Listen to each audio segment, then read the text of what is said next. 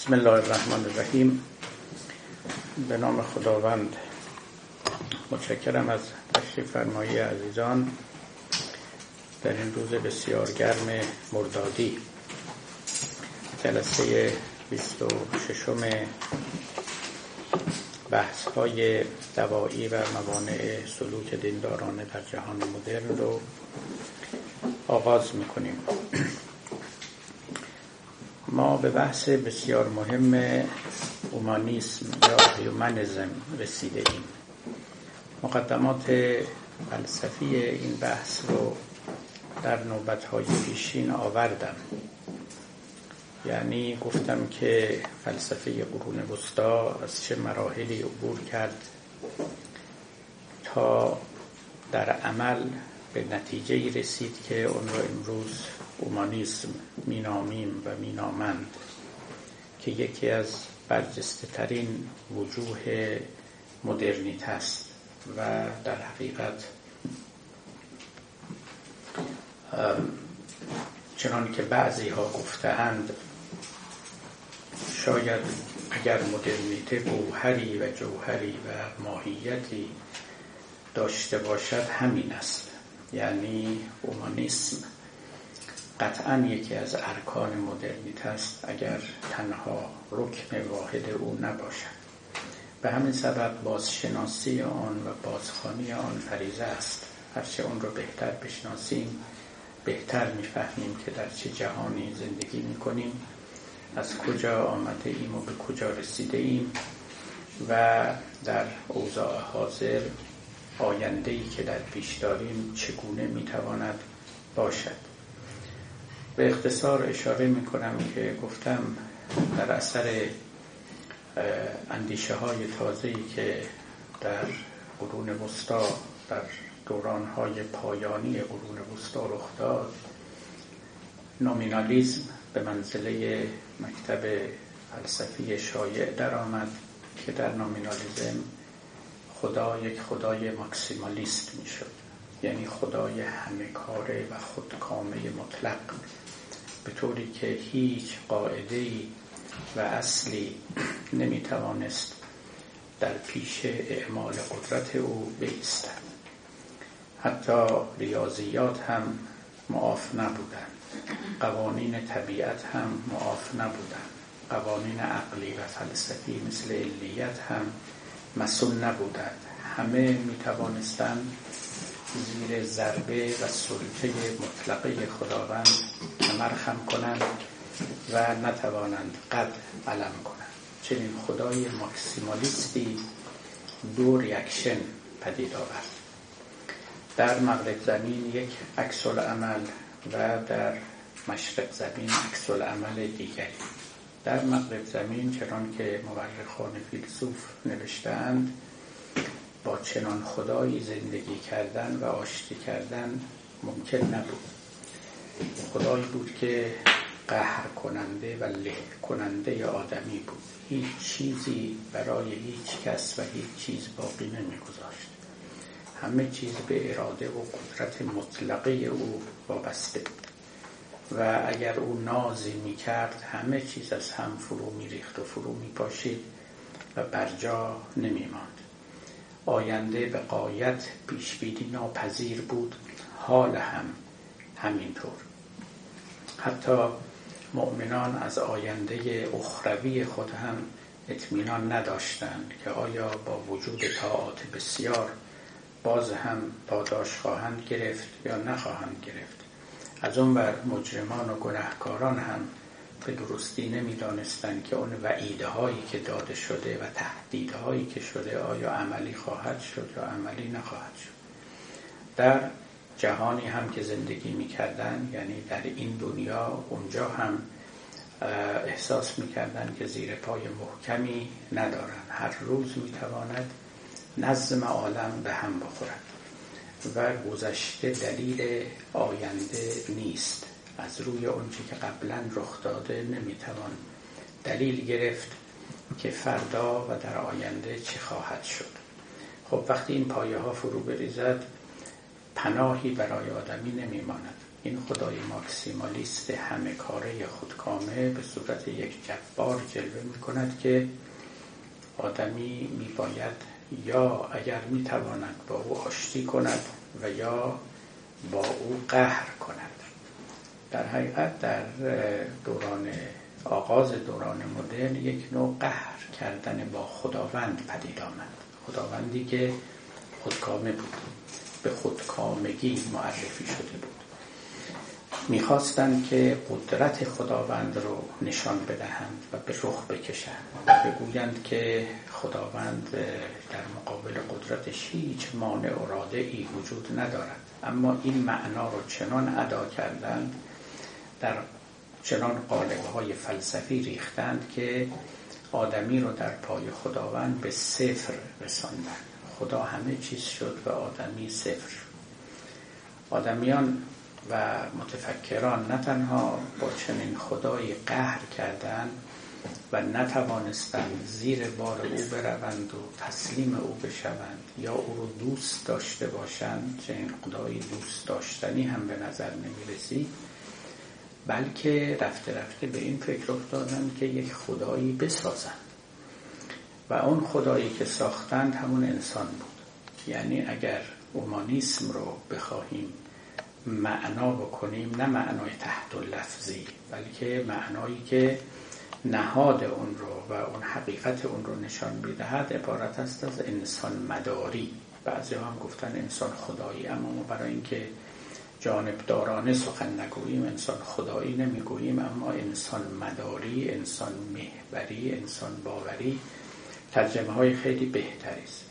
جهانی که در دوران قرون وسطا و ما قبل او بود جهان خدا مرکزی بود، خدا محوری بود، همه چیز حول وجود خداوند میگشت. اولا به اراده خدا این عالم آفریده شده بود، قائم به وجود خداوند بود، دست تصرف خداوند در این عالم باز بود و وقتی میخواستید بدانید که چرا چنین شده یا چنان شده باید نهایتاً ارجاع میدادید به خداوند و قدرت او و قضای او و قدر او و بسی چیزهای دیگر. از او بود که تکالیف و حقوق سرچشمه میگرفت، از او بود که اخلاقیات سرچشمه میگرفت، ادیان رو او میفرستاد، پیامبران رو او میفرستاد، راه سعادت و شقاوت رو او معین میکرد. جهان خدا مرکزی. فیلسوفان هم حقیقتاً به جای اینکه بحث‌های فلسفیشون حول وجود انسان باشه، حول وجود بود و حول وجود خدا بود. یعنی فلسفه هم، فلسفی که از افلاطون آمد، از ارسطو آمد، فیلسوفان مسلمان مثل فارابی، مثل ابن سینا و غیرهم و یا فیلسوفان مسیحی دربارش بحث می‌کردند، وجود شناسی بود. در حقیقت انسان شناسی به ما هو انسان شناسی یک مبحث مستقل فلسفی رو تشکیل نمیداد. حتی اکثر انسان یکی از مخلوقات خداوند بود یا مخلوق برتر خداوند بود که در حاشیه مباحث فلسفی مورد توجه قرار می گرفت در کتاب‌های فلسفی، اما بیش از این نه. فلسفه وجود محور بود. بعد ورق که برگشت همه اون چه که در باب خدا می گفتند همه رو به صورت یک جامعه به قامت انسان پوشاندند. از این پس آدمی بود که محور همه چیز قرار گرفت. ما چون الان در دل چنین دنیای زندگی می کنیم اون تحول عظیم رو نمی توانیم چنان که باید و شاید درک بکنیم و به همین سبب گمان میکنیم خب این بدیهی است و طبیعی است که به انسان اهمیت بدیم و در همه چیز رو در نسبت با انسان بسنجیم و برآورد کنیم. نه، ولی این یک وقتایی به هیچ وجه چنین بداهتی نداشته است. ببینید من یک مثال میزنم براتون. همه ما امروز بسیار شنیدیم کلمه انسانی، میگیم فلان کار انسانی نیست، فلان کار انسانی هست. شما به ادبیات گذشته ما مسیحی یا غیره مراجعه کنید، همچه الفاظی وجود نداره که وقتی میخوایم بگیم یه کاری خوبه میگیم این انسانیه، وقتی میخوایم بگیم یه کاری بده میگیم این غیر انسانیه. اینا دقیقاً از مکتب هیومنیسم برمیخیزه. انسان محور قرار گرفت. مثلا میگیم شکنجه کار غیر انسانی است و این تعبیرات دیگه به قدری رایج شده که ما حاجت نداریم بگیم که شکنجه به چه دلیل اخلاقی ناروا و ناپسند است. همین که میگه غیر انسانی است یعنی در خور انسان نیست. انسان به منزله یک محور و مدار وقتی که انتخاب شود با او سنجیده می شود که چه چیزی خوب است و چه چیزی بد است و دیگه کلمه خوب و بد رو گذاشتیم کنار. شما اگه یادتون باشه در انقلاب و در هر انقلابی اتفاق میفته کلمه خوب و بد میره کنار، انقلاب محور میشه، فلان کار انقلابیه، فلان کار غیر انقلابیه، فلان آدم انقلابیه، فلانی ضد انقلابیه.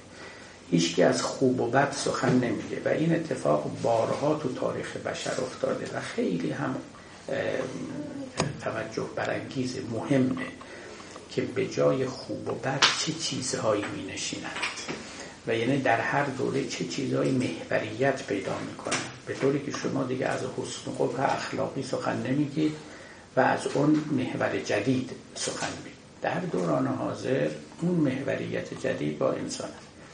فلان کار انسانی است، فلان کار انسانی است. ما حتی در دین میگیم دین باید انسانی باشد. شما ببینید خب این در نوشته های خود این حقیر فراوان است، در نوشته های دیگران این حرفا قبلا نبود. یعنی کسی هیچ یک از فیلسوفان ما اینجوری حرف نزد، هیچ یک از متکلمان ما اینجوری حرف نزد. نه اینکه عقلشون نمیرسیده، مسئله عقل رسیدن و نرسیدن نیست، چنین محوریتی وجود نداشته. کافی بود که بگن این دین رو خدا فرستاده و خدا عالم به خیر و شر انسان است، خداوند واقف است به مصالح آدمی و همین کافی است. ولی ما امروز میایم اصلا به منزله یک مسئله مطرح میکنیم، مسئلتون دین برای انسان است یا انسان برای دین است. خب این سوال از کدام مأخذ و کدام منبع برمیخیزه؟ از اون منبعی که ما نامش رو اومانیزم میگذاریم که چنان که گفتم از ارکان مهم مدرنیت است. لذا این انسانی بودن به این سبب بود که اینقدر اهمیت پیدا کرد. در حقیقت با در میان آمدن انسان و هیومنیزم خداوند قدری به سایه رفت. این بی سبب و بی جهت نیست که یه عده‌ای با اومانیزم این همه مشکل دارند و اختلاف دارند. یعنی دینداران برای اینکه احساس میکنن که هومانیزم اگر نافی خداوند نباشد رقیب خداوند که هست، اگر نافی دین نباشد رقیب دین هست. چون در دین خب خداوند محور است دیگه، توی همه ادیان، ادیان توحیدی و الهی رو عرض میکنن، خداوند محور است. اما وقتی که شما انسان رو بر صدر نشاندید، بر مسند آفرینش نشاندید و همه چیز رو به او ارجاع و نسبت دادید، گفتید اخلاق آن است که انسانی باشد، تکلیف آن است که انسانی باشد، حق آن است که انسانی باشد، دین آن است که انسانی باشد. خب این وسط پس خدا چی شد؟ این وسط پس دین چی شد؟ میبینید اصلا محوریت رو از یکی گرفتید و یه مرجع تازه شما درست کردید. این چنین بود که پاره‌ای آمدن و گفتن اومانیزم در اصل و در ریشه خود الحادی است، حتی اگر این رو ابراز نکند. خب من این رو عرض نمی کنم و بیشتر که میریم این قصه رو انشاءالله روشن‌تر میکنیم، اما من اهمیت مسئله و فربهی و برجستگی اون رو میخوام خدمت شما نشان بدم و به شما این تفتن رو ببخشم که در که ما در جهانی زندگی میکنیم که مثل ماهیانی در آب نمیپرسیم آب چیست، برای اینکه پرسیدن نداره. اما یه روزی چنین آبی و چنین ماهیانی وجود نداشتن. اگر این ماهیان در آبن، روزگار قبل از این این ماهیان بر خاک بودن.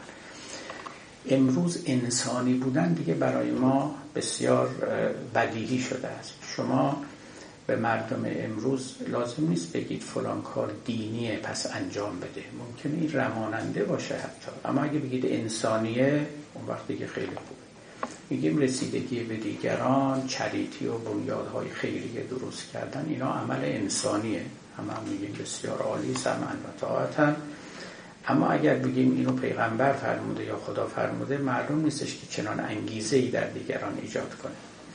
گفتم در اخلاقیات همینطور است.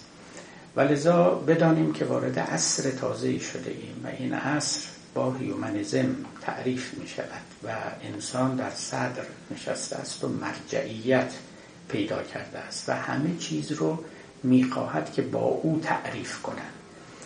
اصل این تعبیر، چنان که نوبت پیشم خدمت شما گفتم، از جناب پروتاگوراس بود که او رو جزو سوفسطائیان دوران یونان باستان می شمارند، از فیلسوفان ماقبل سقراط که افلاطون هم او رو سوفیست می نامید. باری این جمله از اوست که انسان معیار همه چیز است، با آدمی باید همه چیز رو سنجید و دید که به آدمی میخورد یا نمیخورد، با او میسازد یا نمیسازد. البته او معین نمیکرد کدوم آدم، کدوم از کدوم انسان، ولی پای انسان رو در میان کشید.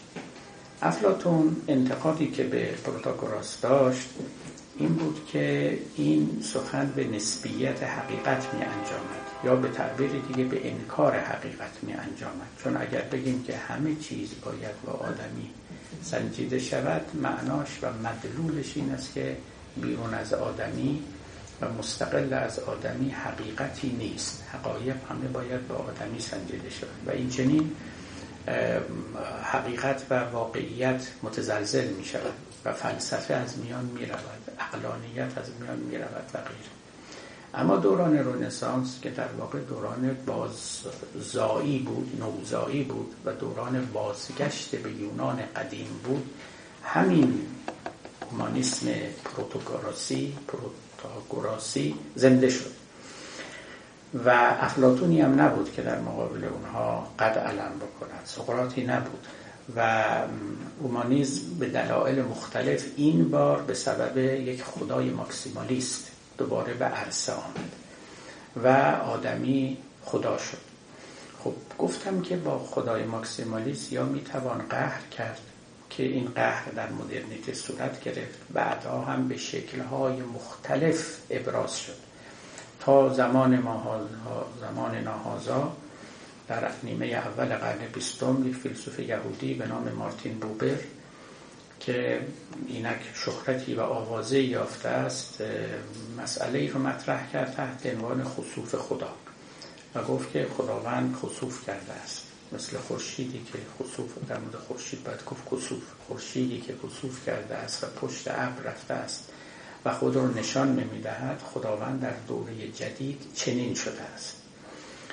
فیلسوفان دیگر مثل نیچه یا هایدگر اینا هر کدوم به نحوی و از طریقی همین مطلب رو گفتن که گویی که خداوند که یه وقتی مثل خورشید در این عالم ظاهر بود و می‌درخشید و آفتاب آمد، دلیل آفتاب، همه کس به وجود او باور داشت و وجود او رو بدیهی می‌دانست، امروز چنان غیر بدیهی شده، چنان غیبت کرده و چنان پشت ابر رفته که باید چراغ برداشت و دنبالش گشت. دیگه نه اون دلایل فلسفی کفایت میکنه برای اثبات وجودش، نه دلها به سوی او متمایلن، نه جهان وجود او رو نشان میدهد، به خاطر اینکه جهان بیش از اینکه اکنون طبیعی باشد مصنوعی است، بیش از اینکه قوانین طبیعت کار کنند تکنولوژی در این جهان کار میکند و آدمیان رو میگرداند و میچرخاند و نه فلسفه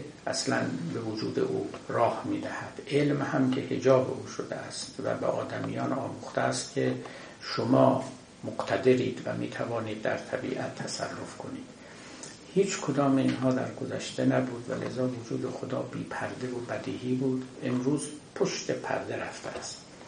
و البته دلایل دیگر هم مثل کشتار یهودیان که خداوند گویی در صحنه حاضر نبود و کنار نشسته بود یا خفته بود یا استراحت کرده بود یا مرده بود یا قهر کرده بود، هرچی بود محل نذاشت و آمدند و میلیون ها آدم رو سوزاندند و کشتند و صدایی و ندایی از خداوند و عرش او و ملائک او بر نخاست. هزار دلیل امروز پیدا می‌کنم برای اینکه بگن خداوند در صحنه نیست و اونچه که در پنج قرن قبل و شش قرن قبل می‌گذشت هزاران دلیل هر روز پیدا میشد برای اینکه خداوند در صحنه هست. اگر طاعون می اومد می گفتن خداوند عذاب فرستاده، اگر زلزله می اومد، اگر کسی بر تخت می نشست و به سلطنت می رسید، یا اگر کسی در دریا غرق می شد، فردوسی بود که بگه که یکی را براری و شاهی دهی، یکی را به دریا به ماهی دهی، نه با آنت مهر و نه با اینت کین که بهدان تویی ای جهان آفرین. خودت بهتر می دونی چه کسی پادشاه بشه که در ته چاه بیفته و امثال اینا. اومانیسم چنان خدای رو بر نتافت و چنان که گفتم با خدا قهر کرد و یک خدا تراشید که نامش انسان بود و اومانیسم خلق شد که انسان خدایی و انسان محوری است. اما همه چنین حرکت رادیکالی و به اصطلاح ساختار شکنی نکردند. در این بینابین هم ما داشتیم کسانی رو که این چنین نبریدند، خدا را همچنان نگه داشتند، اما گفتند که چنان که نوبت پیشینم برای شما گفتم، ما همچنان انسان خدا پرست میمانیم، اما خدایی که نه تنها آدمی شکن نباشه بلکه به ما صفت خلاقیت رو بیاموزد. همچنان که خداوند خلاق است، آفرینشگر است، آدمی هم اگر بخواد متخلق به اخلاق الهی باشه صفت آفرینشگری او رو باید اختیار کنه و این شد همون انسان مدرن. دوباره منتها انسان مدرن اومانیست غیر سکولار، غیر ملحد. اما جبهه انسان اومانیست سکولار ملحد هم جبهه قوی بود و در حقیقت این دو نوع مدرنیته یا این دو نوع سکولاریته با هم می جنگیدند در تمام دوران نوزایی و بعد دوران روشنگری انلایتنمنت. اون نوبت هم برای شما اشاره کردم آقای جاناتان اسرائیل در کتاب رادیکال انلایتنمنت اونجا دقیقاً همین مطلب رو پیش چشم می آورد، منتها به دقت و با ورود در جزئیات رفتن سراغ فلسفه فیلسوفان نامدار، فیلسوفان گمنام کوشیده است که این مطلب رو از دل تاریخ اروپا بیرون بکشد که چگونه این دو نوع روشنگری یا این دو نوع مدرنیته در مقابل یکدیگر ایستادند. در هر دو اومانیسم بود، اما یکی اومانیسم الهادی و دیگری اومانیسم غیر الهادی و موحدانه. این آقای جاناتان اسرائیل مثلا جناب اسپینوزا رو از فیلسوفان بزرگ هلندی پرتغالی است، ایشون رو جزو ملحدان می نشاند که شاید بنده با ایشون در این امر هم نظر نباشم و اختلاف نظر هم هست، اما به هر حال در این که چنین دو جریان وجود داشت تا امروز. شما نگاه کنید در همه فرانسه آقای سارتر یک اومانیست ملحد بود، یعنی به صراحت میگفت میگفت اگر خدا هست آدمی به صفر میرسد. برای اینکه آدمی کسی باشد، چیزی باشد، خدا رو باید از صحنه برکنار کرد و خدا رو به صفر باید رساند. این با نهایت که آدمی باشد در پای بی نهایت قربانی می شود و لذا ما باید این بی نهایت را انکار کنیم و کنار بزنیم تا این با نهایت مجال ابراز وجود داشته باشه، بال باز کنه، پرواز بکنه. تا وقتی که زیر سایه قدرت و سلطه بی نهایت هست همچنان خمیده و خموده باقی خواهد ماند. این همون اومانیسم الهادی است که ولی در همین فرانسه کسانی مثل گابریل مارسل و دیگران اینا هم اومانیست بودن، اما نه اومانیست های ملحد بلکه خدا پرست. بنابراین دو جریان فکری همچنان ادامه پیدا کرده است، اما سرآغازش رو باید در مدرنیته دید و در وقتی که آدمی نسبت خود رو با خدا باز تعریف کرد، نسبت خود رو با خدا باز تعریف کرد، خدا چهره دیگری و جلوه دیگری پیدا کرد در صورت یک خودکامه جبار مطلق انسانکش ظاهر شد. انسان در مقابل او ریاکشن، عکس العمل نشون داد و ایستادگی کرد یعنی در واقع شیطان دوباره متولد شد. من این تعبیراتی رو هم که به کار میبرم به خاطر این است که همه این حرفا زده شده. یه عده‌ای معتقدند که دوران جدید دوران عصیان آدم است در مقابل خداوند، همون عصیانی که شیطان کرد، همون عصیانی که به خاطر او از بهشت رانده شد، همون انسان عصیانی که آدم کرد و به خاطر او از بهشت رانده شد، که انه آدمی اون خدا رو قابل تحمل نمیافت و فرمان او رو نمیتونست اطاعت کنه و لذا بنا رو برای این گذاشت که سرکشی بکند. یک انسان گردنکش و سرکش متولد شد.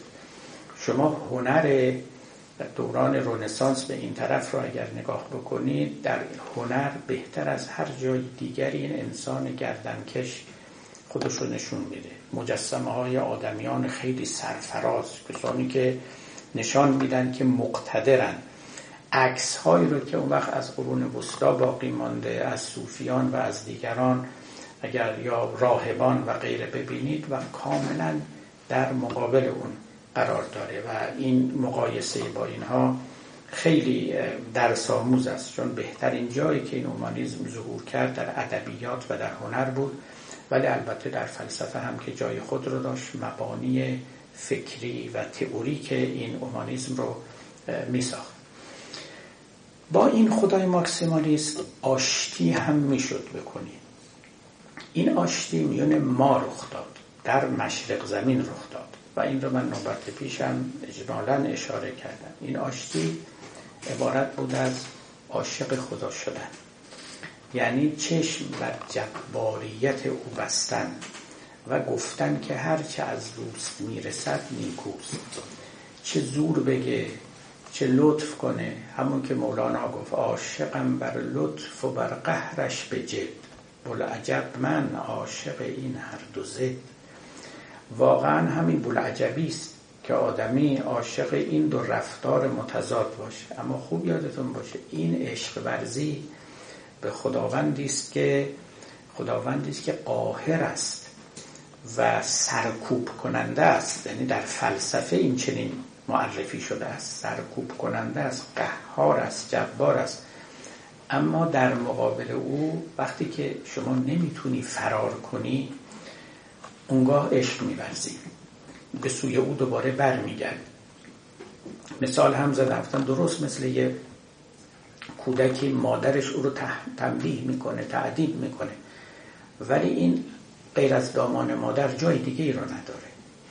درسته که میخواد از مادر بگریزه چون کتکش میزنه، اما گفت هم در تو گریزم ار گریزم، اگرم پناه به جایی ببرم بازم میام پیش تو، جای دیگری وجود نداره مگر اینکه اصلا تو رو نبینم و تو رو انکار کنم و بگم که من خودم بر پای خودم ایستادم و احتیاجی به این مادر ندارم. این خیلی قدم بلند و جسورانه‌ای بود که باید برداشته میشد. این الهادی بود، این متصور نبود برای اکثریت دینداران و شرایط عینی خارجیش هم فراهم نشده بود. در اروپا به تدریج و به سایر علل، نه فقط علل فلسفی، این شرایط نسبتاً آماده شده بود. به اون شرایط دیگر هم بعداً خواهیم پرداخت، شرایط و علل غیر معرفتی.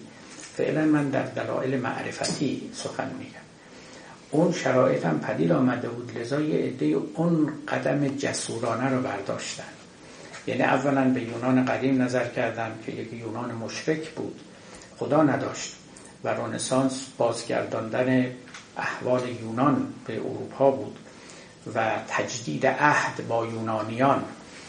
و شما از دو سه تا فیلسوف مثل ارسطو یا افلاطون بگذارید که ما به درستی هم نمیدونیم اونا چه خدایی رو میشناختن یا عبادت میده، عبادتی که در کار نبود البته، ولی عامه یونانیان اینا چند خدایی بودن و خدای واحد در کارشون نبود و بازگشت به اون دوران بود که رنسانس نامیده میشد. نوزایی اروپا از نو زاییده شد، زاده شد و اروپایی که تجدید عهد با یونان قدیم کرد و با خدا قهر کرد، با انسان آشتی کرد، انسان رو دوباره گفت که معیار همه چیز است و هر چه که انسان دارد نیکوست. این جمله است که مارکس هم بارها تکرار میکنه و این عبارت از یکی از شاعران لاتینی قدیم است که من آدمیم و با هیچ چیزی که مال آدم باشه قهر نیستم.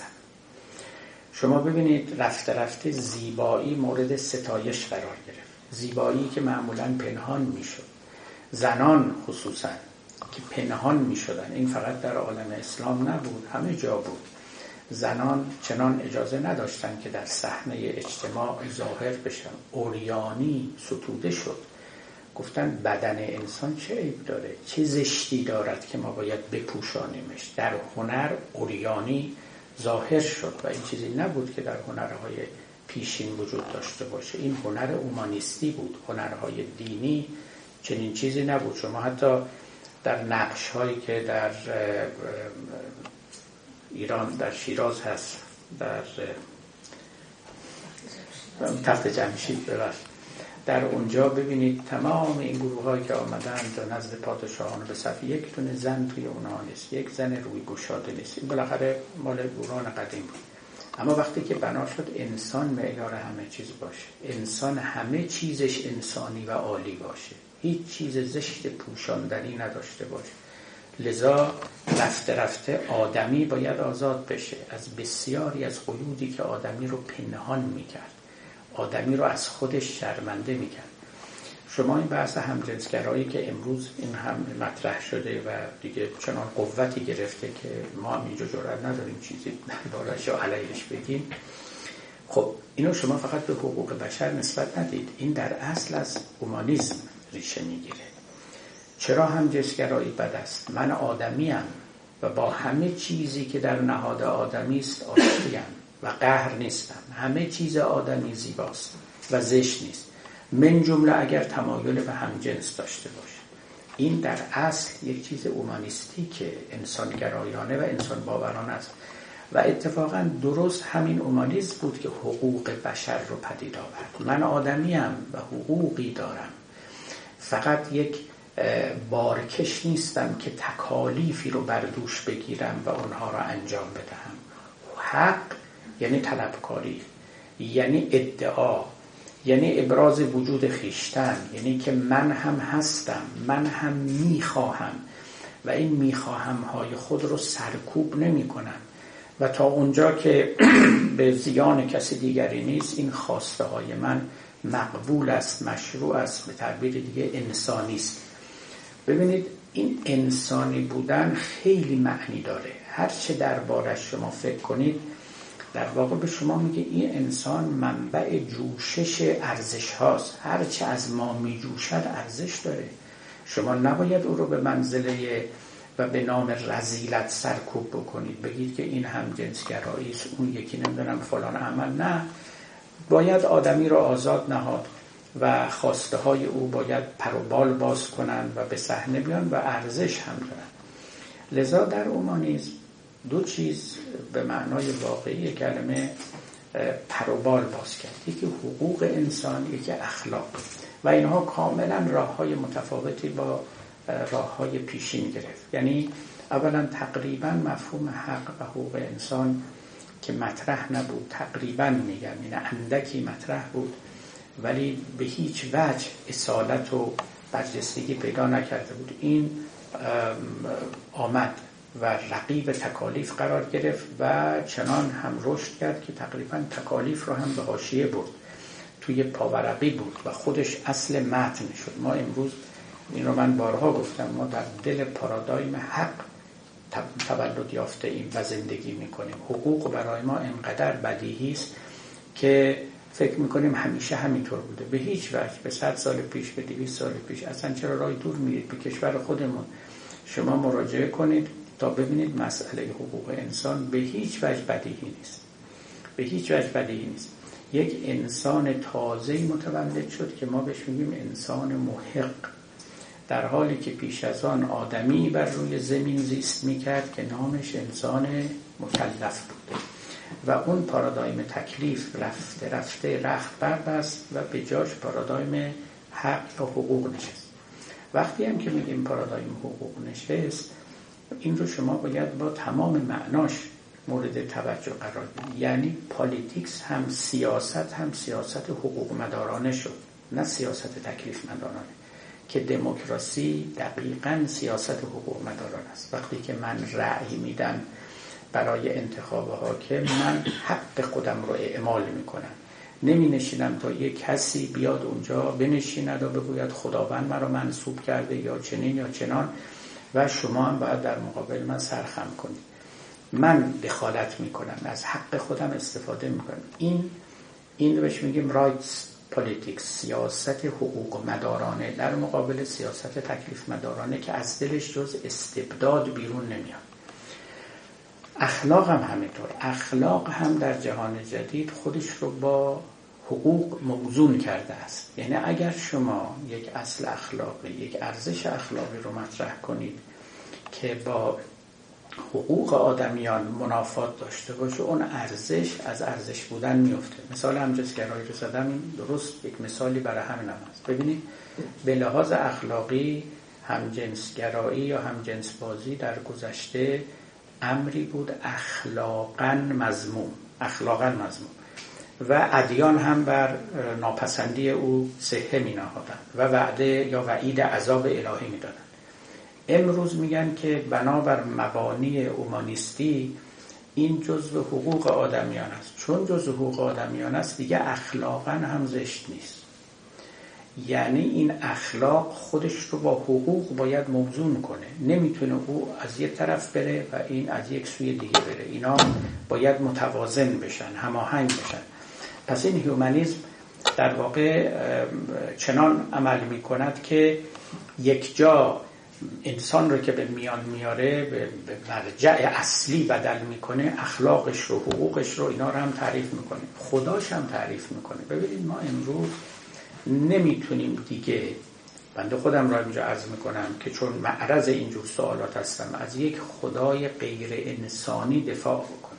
این خیلی چیز مهم نیست.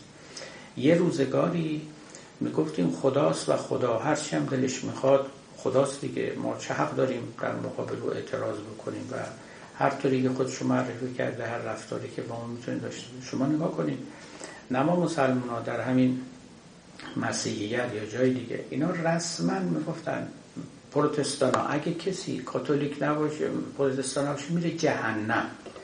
ما کاری نداریم که این میدونسته کاتولیک و پروتستان بودن حقه یا نه، میره جهنم. کاتولیکا هم نمیگفتن، میگفتن شما برای جهنم آفریده شدی، حالا نشدی که به حال.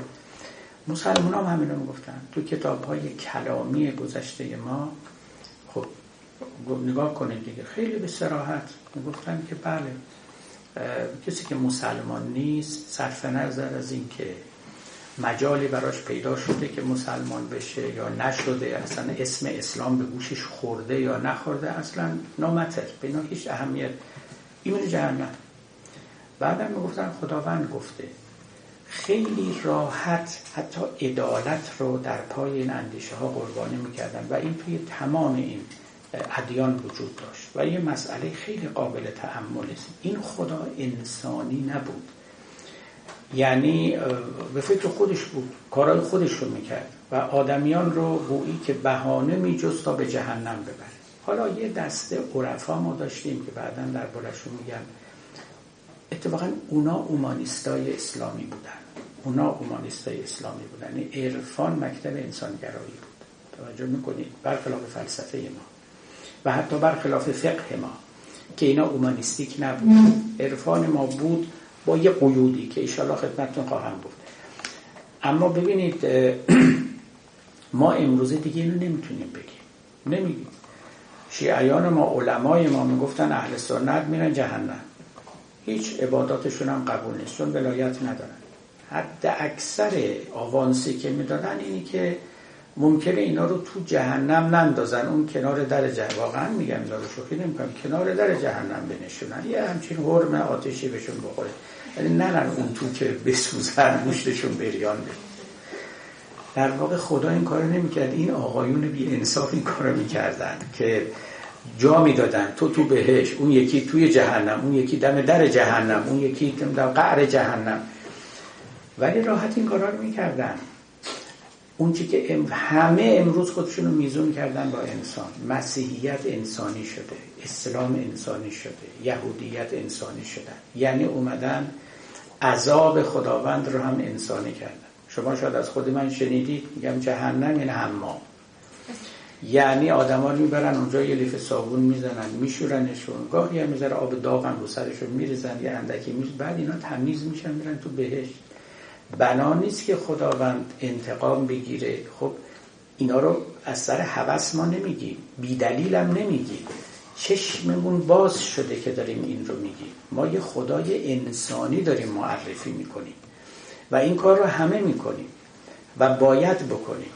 یه دینی رو ساختن، یه خدای رو گذشتگان ساختن در یه فضای پری هیومنیستیک، ما قبل اومانیسم، و با یه انسانشناسی خاصی، با یه خداشناسی خاصی. من در قبض و بسط این نکته رو تأکید کردم که ما تا انسان رو نشناسیم دین رو نمیتونیم بشناسیم، اصلا نمیتونیم به چه دینی میتونیم باور داشته باشیم. ما باید انسان رو بشناسیم تا بعد بر مبنای او دینمون رو انتخاب کنیم، و اگر یه دینی غیر انسانی و ضد انسانی بود انتخاب نشدنی است و دور افکندنی است. خب ببینید این یه محور تازه است، یه معنای تازه است که منافاتی نداره با دین، اما با دین گذشتگان، اما تفتن به این معنا هم وجود نداشته است. ما در دوری داریم زندگی می‌کنیم که انسان به عرصه آمده است، باری به هر جهت خودش رو به میدان آورده و نمیتوانیم دیگه او رو نادیده بگیریم. لذا میگیم از این پس دین برای آدمی است، نه آدمی برای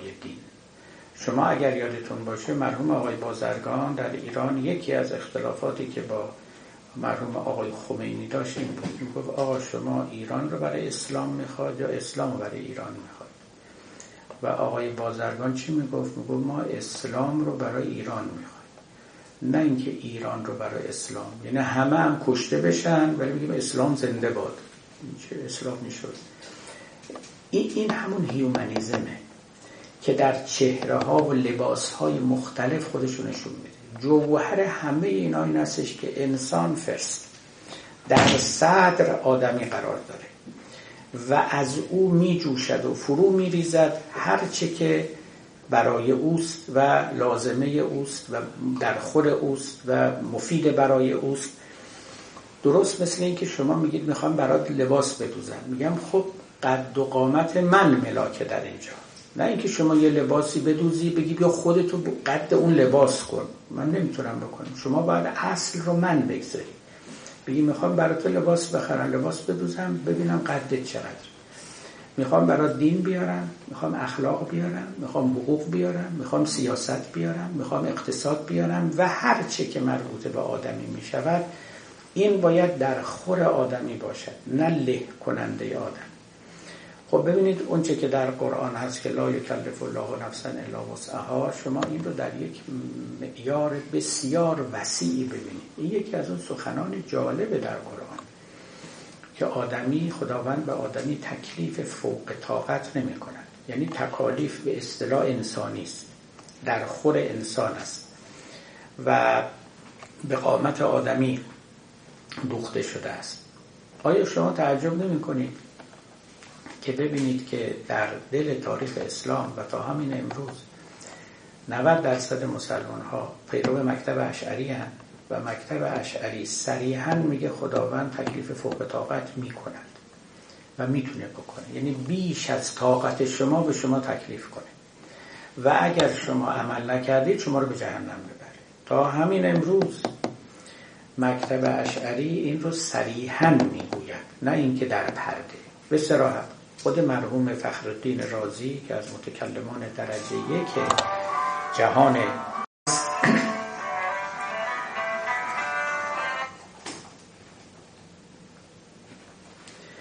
جرس فریاد می دارد که بربندید محمل ها تقریبا نزدیک پایان، معذرت می خوام.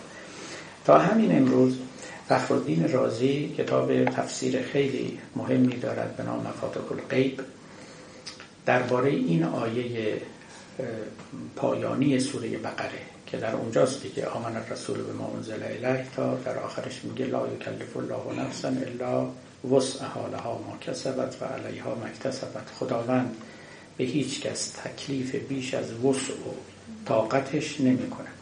خب این آیه به این صراحت هست. ایشون صریحاً در اون پا نوشتن ما معتقدیم که خداوند می کند، ولی ما از روی ادب نمیگیم این حرف رو، نمیگیم و در مقابل خداوند ادب نشان میدیم. خب این چه ادبی است؟ وقتی که حقیقت هست خب این حقیقت رو بگو دیگه.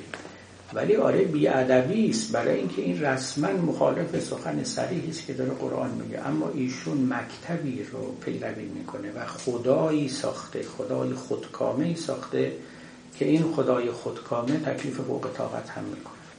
و این همونیست که ما بهش میگیم به زبان امروز غیر انسانی. میگه مگر یه دینی تکلیف فوق طاقت کرد که کسی که پاش شکسته بهش گفت بدو، بعدم که نمیتونه بدوه بعدم مجازاتش کنه. یه اصطلاحی امروز هست تو فلسفه اخلاق شاید شنیده باشید اونایی که با فلسفه اخلاق، میگن ought implies can، یعنی باید در بر دارد مفهوم میتواند رو. یعنی من اگر به شما گفتم یاد تو دودت شما باید فلان کار رو بکنید، این در دلش نهفته است که you can do that، که ought implies can. حالا یه اقلیت هم همین امروز هستن اشعری صفت که میگن اتفاقا ought does not imply can، یعنی شما میتونید پیده بگی برو و باید این کار رو بکنی حتی اگر نتوانی بکنی. اونجا هم فخر الدین رازی دلیل می آورد که چرا ما میگیم خدا می تواند تکلیف فوق العاده کند.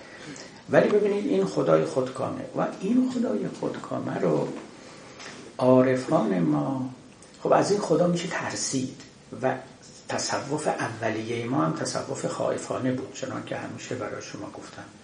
خدایی بود فوق العاده خودکامه و مقتدر و مطلق و لذا ترسناک، وحشت آفرین. در مقابلش همه مثل گنجشکانی که گربه دیده باشند میلرزیدن و نمیتوانستن او رو دوست داشته باشن، اگرم میگفتن به زبان بود. عرفان ما ورق خورد و به ضروره ورق خورد، نمیتونست ورق نخوره. با عرفان خائفانه یا تصوف خائفانه ادامه دادن اون راه ممکن نبود. این تصوف به اصطلاح انسانی شد، اما انسانی به معنای خاصی که به کار میبرم، تصوف عاشقانه شد. گفت بیایم این خدا رو دوست داشته باشیم. خب چجوری او رو دوست داشته باشیم؟ قدرتش رو توجیه کنیم، یعنی بگیم که این خدا ببخشید چرا خودکامگی میکنه و عدالتش رو هم زیر سوال ببریم. اصلا از عدالت یه تعریف دیگری بدیم، به طوری که خدا هر کاری میکنه غیر عادل هم شمرده نشود. حالا دیگه این چه ابزارهای کلامی فلسفی به کار بردن مهم نیست. آمدن و تصوف عشقی رو معرفی کردن که کارگر افتاد که کارگر افتاد. ما اینجا که از مولانا یاد میکنیم، در واقع مولانا بزرگترین آموزگار عرفان عاشقانه است. پیش و پس از مولانا هیچ کس به اون قله‌ای که او رسید نرسید. این عرفان عاشقانه از بوسعید بلخیر شروع شده بود. احمد غزالی هم در همین وادی گام میزد، اما مولوی این رو به اوج رساند، در صدر. و بعد از او هم کسانی که آمدن در این دامنه کار میکردن و تا زمان ما ما خوشبختیم برای اینکه با این عرفان تصوفی عاشقانه آشناییم. ما ایرونیا، عرب‌ها اینقدر آشنا نیستن. این تصوف عاشقانه در میان اعراب مسلمان اونچنان جا ندارد که در میان ما. خدای ما نسبت به اون خداها خیلی انسانی تر است. خدای ما نسبت به خداها خیلی دوست داشتنی تر است، معشوق است، محبوب است. حافظ این کار رو کرد، مولانا این کار رو کرد، جامی این کار رو کرد، عارفان دیگر ما به شعر و به نثر این کار رو کردن و چنان تحبیب کردن و چنان اون چهره خودکامگی خداوند رو پوشاندن که ما تونستیم با او آشتی بکنیم.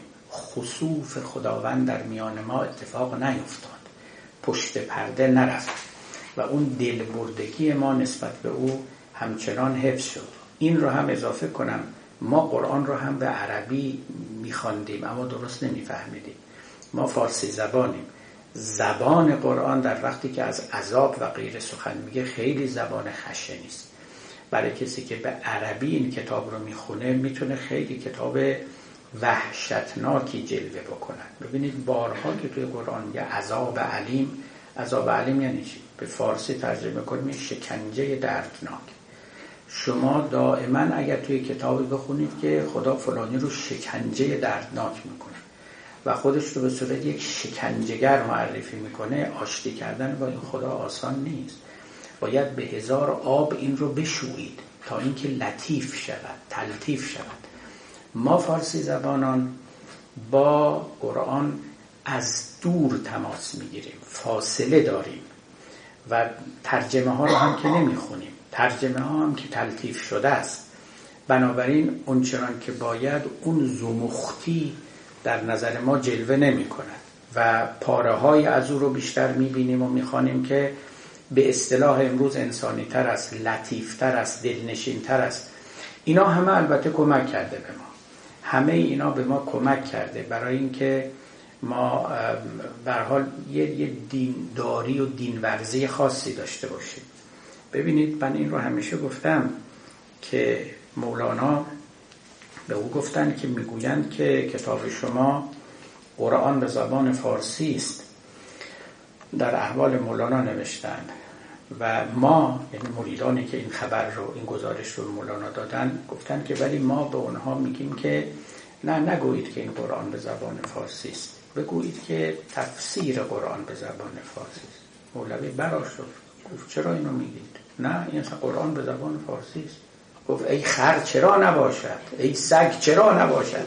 حالا اونطوری که از اون نقل کردن که گویا خیلی هم آشفته و عصبانی شده بود، گفت نه چرا اینو میگید، این برای خودش کتابی است فی نفسه و یه، یعنی که قرآن، حالا نه اینکه قرآن و نه اینکه وحی، یعنی برای خودش یک مبنایی داره، یه چارچوبی داره. این چارچوب با چارچوب قرآن متفاوته و راستم میگه چارچوبش چارچوب شکنجه دردناک نیست، از اون حرفات و مصنوی پیدا نمیشه. چارچوبی داره که عبارت است از یک چهره لطیف معشوقواری از خداوند که هر کس این کتاب رو بخونه خوب عاشق خدا میشه. این مولوی خودش اشعریه و این مولوی تو همون مکتبی بزرگ شده که فخرالدین رازی بزرگ شده با، یعنی همون کسی میگه خداوند تکلیف فوق طاقت میکنه، ولی بر خودش مبنای تازه‌ای اندیشید و بنای تازه‌ای ساخت. به همین دلیل هم من میگفتم که یک کسانی مثل این بزرگوار اینا در دل هیچ مکتبی و فرقه‌ای نمی گنجن. شما نمیتونید بگید که مولوی اشعریه یا چنینه یا چون، برای خودش مکتبه، برای خودش یک آیینه، برای اینکه این آیین رو او بنا نهاده و تمام حصارهاش رو هم ساخته. باری ببینید اینکه ما در دوران مدرن زندگی میکنیم، لوازم و مدخولاتش باید بدونیم، ارکانش رو باید بشناسیم. یکی از مهمترین ارکانش این مرجع قرار گرفتن آدمی است.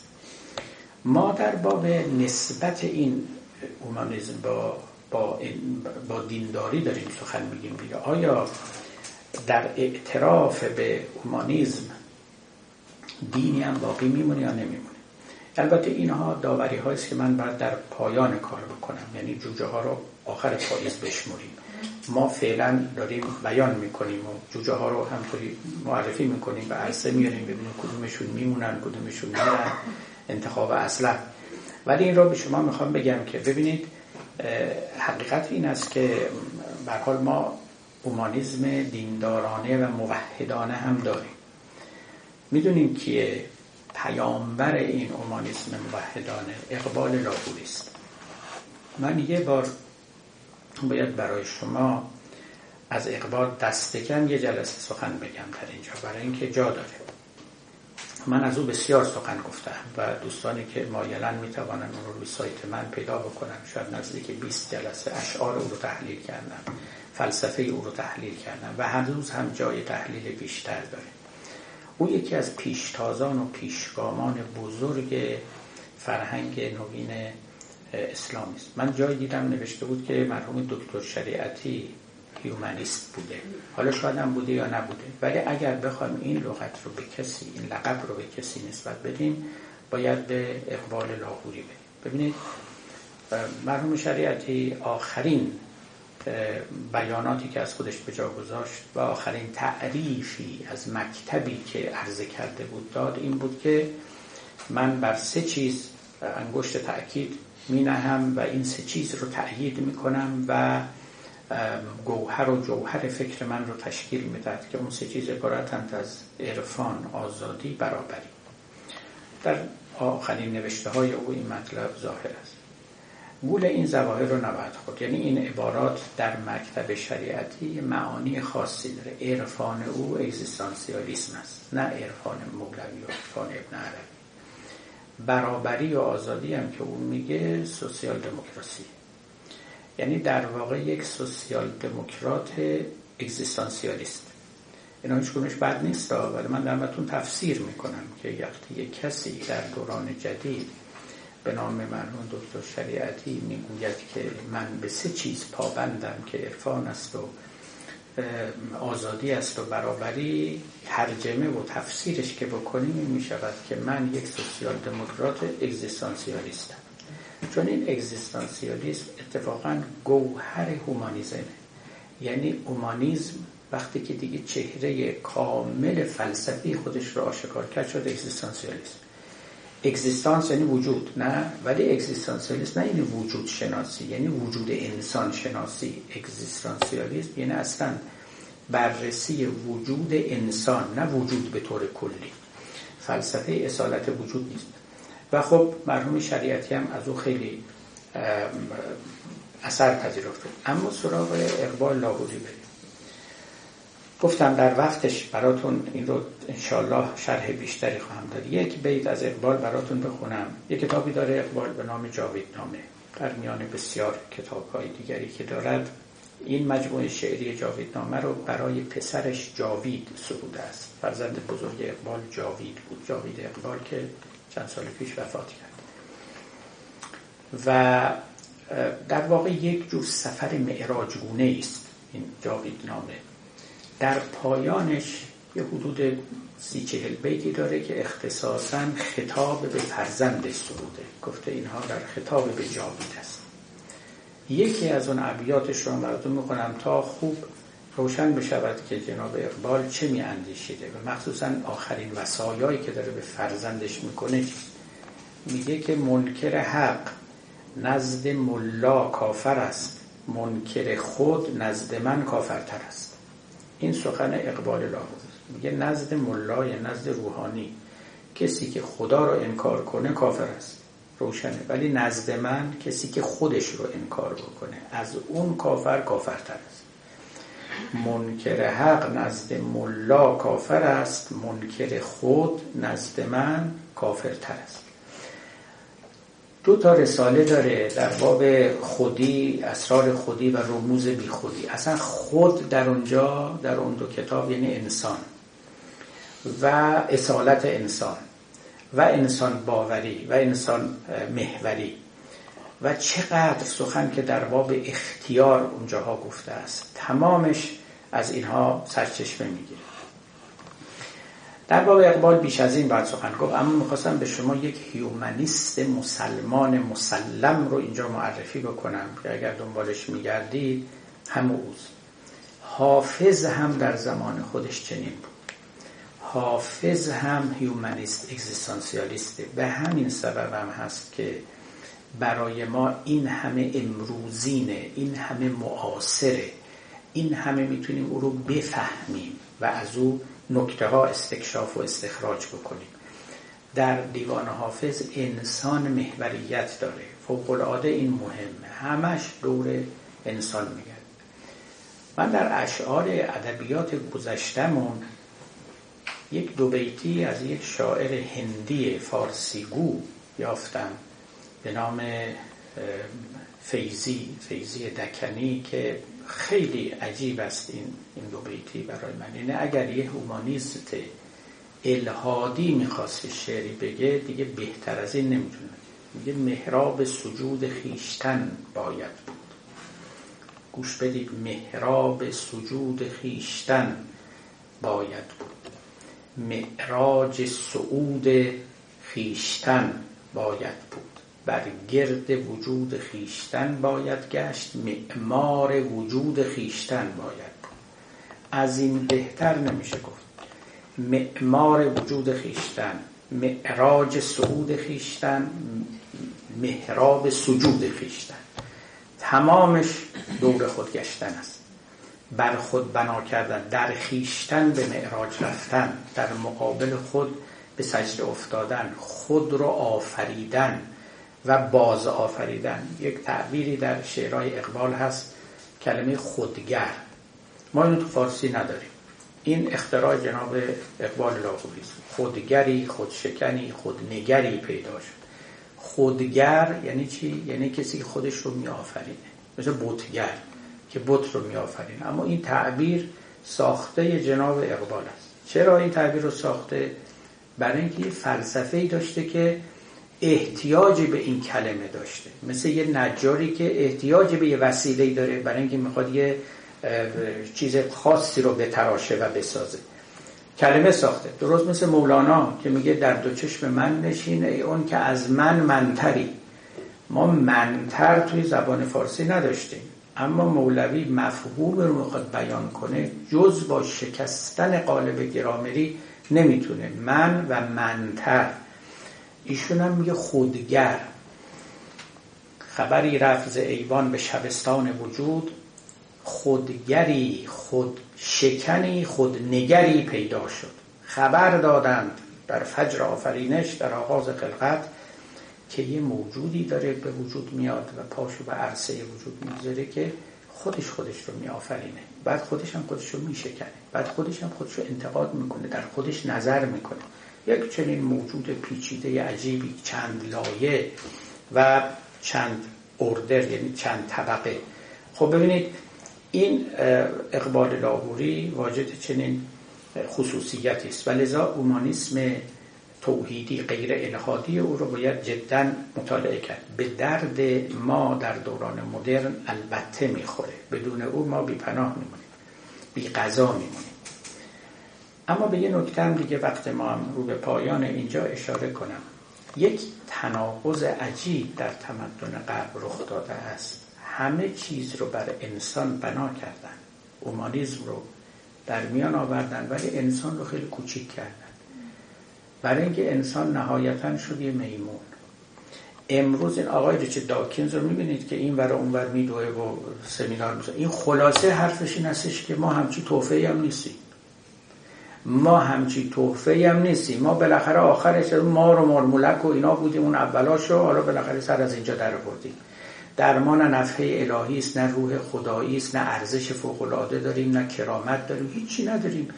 یه یه حیوان یه کمی تکامل یافته، همینو بس.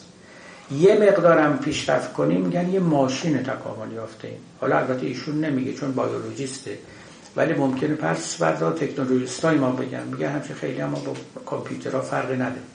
من به صحت و سقم این سخن کاری ندارم، خیلی موضوع پیچیده است. ولی ببینید دو تا حرکت در دو جهت کاملا متضاد رخ داده. نمیدونم شما بهش فکر کردید یا نه. از یه طرف آدمی خدا شده، واقعا سرچشمه اخلاق، دین، حقوق، همه چیز. از یه طرف بسیار او رو فرو کاستند و خاکنشین و خاکسارش کردند، قیمتش رو خیلی پایین آوردند. ما میتونیم اومانیسم خدایی داشته باشیم، برای اینکه خدا گفت فلقد کرمنا بنی آدم، خب آدمی مکرم است و جز از اون طریق هم این کرامت نمیاد. ولی من نمیدونم اومانیسم الهادی چجوری میتونیم داشته باشه. یه موجودی بی ارزش، یه موجودی که اصلا هیچ فرش قرمزی براش پهن نکرده بودن، تصادفاً پا به این جهان نهاده. اگه واقعا این مسیر تکامل کمی ور اونور میشد ما نبودیم، ما نبودیم دیگه.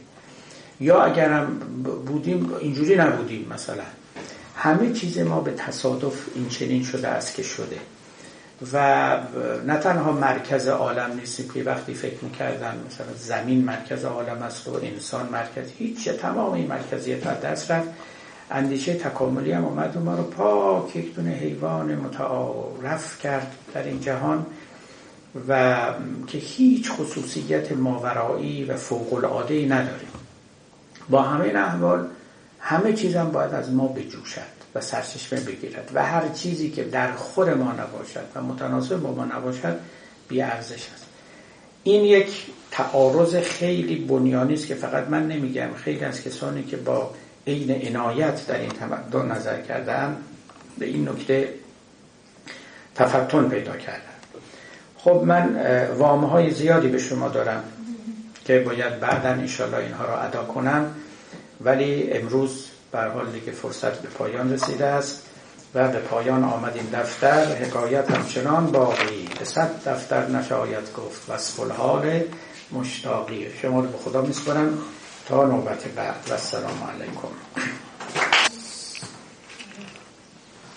متشکرم، خسته نباشید. شما اشاره کردین که حقوق بشر و مداری انسان بعد از دوران قرون وسطی و عملاً در دوران مدرنیته عملاً مطرح شد و قبل از اون همه چیز بیشتر تکثیر مداری بودش. اینو چجوری میشه توضیح کرد با حقوق بشری که کوروش مطرح کرد و الان هم اون هست سیلندری که از خودش به جا گذاشت و تو بابل از حقوق ادیان و حقوق یه جور اول حقوق بشر انسانی بهش خطاب میشه، با اون چجوری مقایسه میشه؟ چون خیلی قبل از قرون وسطا بوده دوران کوروش. بله دیگه، ما ایرانی هستیم دیگه، ما هم ایران مداریم، یعنی خیلی چیزا رو به خودمون نسبت میدیم که همچنین حقیقت چندانی هم نداره. نه، ترجمه اصلی که از اون سیلندر کوروش شده، ترجمه درستش رو اگه شما بخونید خیلی خبری از این حقوق بشر نیست. این پروپاگاند شد و زیادی در رو دمیدند و بی جهت رو اینفلیتش کردن. یک چیز کوچکی بود در باب این که خب پیروان خدایان مختلف اینا آزادند و اینا رو آزارشون نمیدیم. دیگه چیزی به نام حقوق بشر و کارگران اینطوری باید باشن و زنان اونطوری که در آوردن و چسبوندن اصلا این خبران نیست. و بعدم یعنی این که نیست، اینو خود اون کوروش شناسان گفتن. کاش بود، ما بخیل نیستیم ولی نیست، یعنی ادعای ناسوابی است. اما اگر هم به فرض بود این هیچ وقت بدل به فرهنگ نشد. بدون حقوق بشر این نیست که فرضاً در ذهن بنده و در ذهن شما یه ایده های خیلی خوب و قشنگی وجود داشته باشه. این وقتی است که بگیره و توی جامعه گسترش پیدا کنه و بدل به یک باور همگانی بشه و بر مبنای او سیاست ساخته بشه، اقتصاد ساخته بشه و اخلاق ساخته بشه و امثال اینها. وقتی که به صورت یک تک ایده‌ای در یک تک ذهنی وجود داره، ما اون رو نمیتونیم یه فرهنگی بشماریم. شاید هم ما در میان بعضی از فیلسوفان دیگر هم بتوانیم پیدا کنیم ایده‌های خوبی که جسته و گریخته اینجا و اونجا گفتن، اما اونها دردی رو دوا نمی‌کنه. به هر حال تکلیف گذشته ما علل عموم تکلیف مدار بوده، همه جای جهان. حق مداری یکی از امور کاملا نوپدید است در این عالم و از عمرش سه چهار قرن بیشتر نمی‌گذره.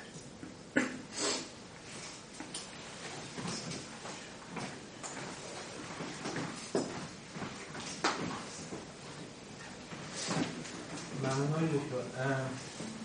سوال من هستش که آیا ما یک در واقع گزینه جایگزینی که بتونه رقابت بکنه با این تفکر مبنایی دنیای جدید که اومانیست باشه آیا وجود داره یا متصور هست که در آینده مثلا دوباره دنیا سمتی بره که فرض بکنید که انسان خودش رو انقدر مستقل حس نکنه و دوباره برگرده به اون تفکرهایی که قبلا قبلا داشته و در واقع از یه طریق دیگه این مسیر پیشرفت خودش رو جلو ببره، نه از طریق اومانیست؟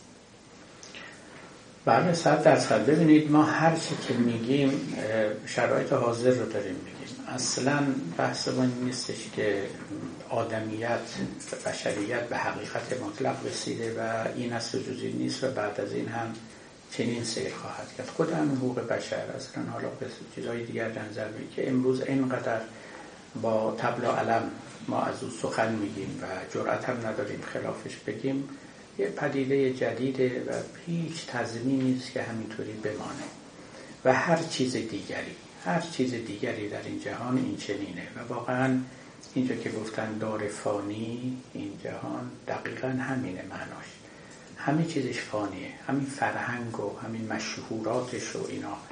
جوجه ها رو هم آخر پاییز میشکنن، این اون ته تاریخ بعد چیز چی میمونه و آخر تاریخ هم که چون پرده برافتد نه تو مانی یا نه من، لذا ما اونو نمیدونیم اصلا چه خواهد شد. لذا ما در همین محدوده حیطه زندگانی خودمون سخن میگیم، مطلقا از آینده اطلاع نداریم. تمام این چیزا ممکنه عوض بشه یه روزی، واقعا ممکنه عوض بشه. ما نمیتونیم بگیم آدمیان گذشته ببخشید مثلا ابله بودن، احمق بودن، عقلشون کم بود، چنین بودن، اینطورا نبود. اونا هم فیلسوف داشتن، متفکر داشتن، در این حال خوب اون اندیشه ها رو هم داشتن، هم برده‌داری رو قبول داشتن، هم نسبت به زنان اون نظریات رو داشتن. خیلی مشکله که ما بگیم که ما از اونا بهتر میفهمیم و بهتر شناختیم. بسیاری از این چیزا مد روزگار است و جلوه هایی است که فعلا چشم ها رو خیره میکنه و میرباید، ای بسا که عوض بشه. ما پیش چشم خودمون داریم میبینیم یه قرن قبل قصه چگونه بود، امروز الان چگونه است. قبلا خب خانواده ها با فرزندان بسیار، امروز دیگه یکی یا دوتا بیشتر بچه و قص الاهازا، هر چه که شما فکر میکنید میتونه تغییر بکنه. بله، و کمال آدمی چیزی شمرده میشد، امروز چیز دیگری شمرده میشود. من اگه بخوام بشکنم اونا دیگه بی‌نهایت است. لذا ببینید زبان رو شما در نظر بگیر، همطور که زبان عوض میشه فرهنگ عوض میشه، همین چیز هم عوض میشه، تفکر ما هم عوض میشه. زبان فارسی که ما امروز صحبت میکنیم غیر از زبان فارسی زمان حافظ یا زمان ابوالفضل بیهقی، تفکر اونم همینطوره. زبان فارسی سه قرن بعدم من فکر میکنم خیلی با امروز فرق بکنه، گرچه که یک تداومی داره، انقطاعی نیست در این میان. در پارادایم اشعری اون عشق حاصل تسلیم به یک خدایی است که حالا پذیرفتن از یه طریق به یک حکیمه، یا اینکه تسلیم به یک خدایی است که حالا توی هیومانیسم مطرحه، هیومانیسم مدرن مطرحه، چون بینش اشعری که مولانا هم داشته و بله تسلیم به هم اون خداست، همون شیر نره خونخواره‌ای. بله پس پس نمیشه گفت که مثلا مولانا یک هیومانیست هست. نه منم نگفتم، نه خیر، دقیقا من میخواستم تصریح کنم رومانیست نمیشه، من اقبال رومانیست نمیشه.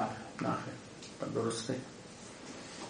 سوالم من خودم داشتم راجب این داکینز گفتیم. خب آیا نمیشه این در واقع نتیجه منطقی علم جدید دیگه، درسته؟ یعنی آیا هیچ راه فلسفی هست که بشه این یافته های علمی رو با از نظر فلسفی مثلا با اون کرامت انسانی آشتی داد و اینا رو یه نظام فلسفی واحد به اصطلاح ساخت از این دوتا؟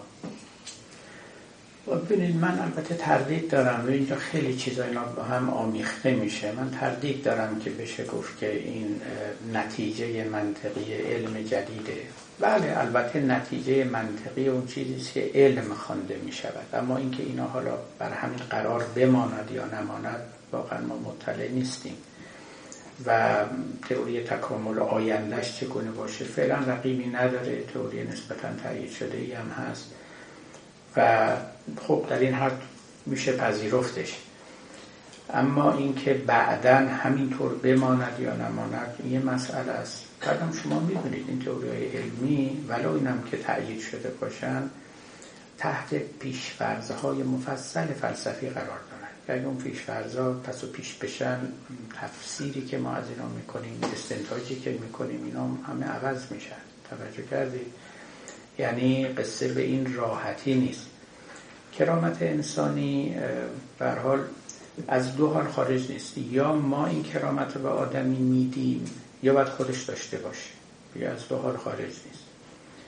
خب اگر ما بهش بدیم در حقیقت یه قرارداد دیگه میتونیم من فردا بگیریم ازش، یعنی آدمیان دور رو هم بشینن بگن ماها مهمیم و خودمون رو خیلی محترم بشماریم به نفع هممونه که یکدیگر رو محترم بشماریم و برای هم دیگه حقوقی قائل بشیم، یه قراردادی دیگه خلاصه بنویسیم، نه اینکه اصل و اصالتی داشته باشه. این در واقع مبنایی است که الان هست برای حقوق بشر، به همین دلیل هم لرزانه واقعا. منتها اون موقع که حقوق بشر رو می نوشتن عمدن این چنین نوشتن. یکی از این نویسندگان اون درفت اولی حقوق بشر آقای ژاک ماریتن از فیلسوفان فرانسه خودش گفته بود، من این نوشتهش رو میخونم، ما اون موقع که میخواستیم درفت کنیم حقوق بشر رو از هیچ یکی کسی نپرسیدیم شما دینت چیه، برای که میدونستیم اختلاف میشه و در اون اختلاف ما هیچی نمیتونیم به دست بیاریم. ما همه رو گذاشتیم کنار، فقط گفتیم که آقایون خانم ها دوستان بیاین بشینیم یه توافقی بنویسیم، توافق اون چیزی که هممون قبول داریم. لازم نیست شما بگید مبناش چیه، شما قبول دارید که هم دیگه نباید بکشیم، پس حق حیات یه حقی است دیگه، هم هم قبول داریم. چرا قبول داریم اون چراییشو نگیم، چون اون یکی میگه چرا، اون میگه چون دین من گفته، اون یکی میگه چون دین من، این میگه من که دین تو رو قبول ندارم، میگه منم که دین تو رو قبول ندارم. هیچی تا قیامت همین دعوایی که تاکنون برقرار بوده ادامه خواهد. گفتیم دوستان کاری نداشته باشیم که مبناش چیه و چراییش چیه، فقط بگیم قبول داریم یا نداریم که ماها هم دیگر رو باید احترام بذاریم، یک دیگر رو نکشیم، حق حیات بر هم قائل باشیم، حق مالکیت قائل باشیم و از این چیزها که بعد به تدریج خب بستش هم دارن که همچنان هم داره بست پیدا میکنه، چیزایی که اون موقع هیچ وقت به ذهنشون نرسیده بود، مثل حق همجنسگرایی فلانیانه که نیوردن.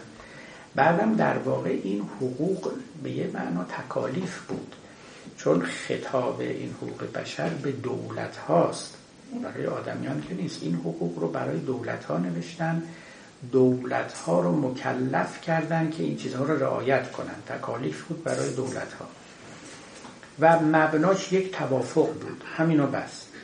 خب اگه مبناش توافق بود که همین بود واقعا، غیر از این نبود، آیا شما فکر نمی‌کنید یه روزی ممکنه آدمیان بشن توافقای دیگه بکنن؟ ممکنه دیگه، متأ ما نمیدونیم. به همین دلیل که گذشتگان این کارو نکردن، اینقدر براشون طبیعی بود اون سیستن در عالم تکالیف که همچی توافقایی نکردن و فکر میکردن در بهترین جهان ممکن زندگی میکنن، تکلیف هر کسی معلومه. شما اونا میگفتن تکلیف شماست که آدمی رو نکشی، اینا گفتن حق منه که من زنده بمونم. این دوتا جمله با اینکه خیلی به نظر میاد که یکی ترجمه دیگری است، اما خیلی با هم فاصله دارن، یه دنیا فاصله دارن. چون حق من است که زنده بمانم، تکلیف شماست که به من تعرض نکنید. یعنی مسائل رو از حقوق آغاز کردن و تکالیف رو از شکمش بیرون آوردن. اون طرف مقابل عکسش رو میگفت، از تکالیف آغاز میکرد، پاره ای از حقوق رو هم از شکمش بیرون می‌آورد، پاره ای از حقوق. خب اگر اینطوره چرا ما بعید و عجیب بدانیم که در آینده آدمیان بنشینن و یک توافقات دیگه بکنن؟ این نفسی که مبناش قرار داده واقعا. حالا اگر شما بگید که یه مبنای دیگه ای بگذاریم، وقت اون مبنا دیگه نمیتونه قرار دادی باشه. اون مبنا یا باید سلطه باشه، یا حالا بعض از فیلسوفان جدید میگن در حقیقت این حقوق بشری هم که نوشتن مبنای سلطه بوده، یعنی ضعفا رو نیاوردن راه بدن توی نوشتن حقوق بشر، اقویا رو.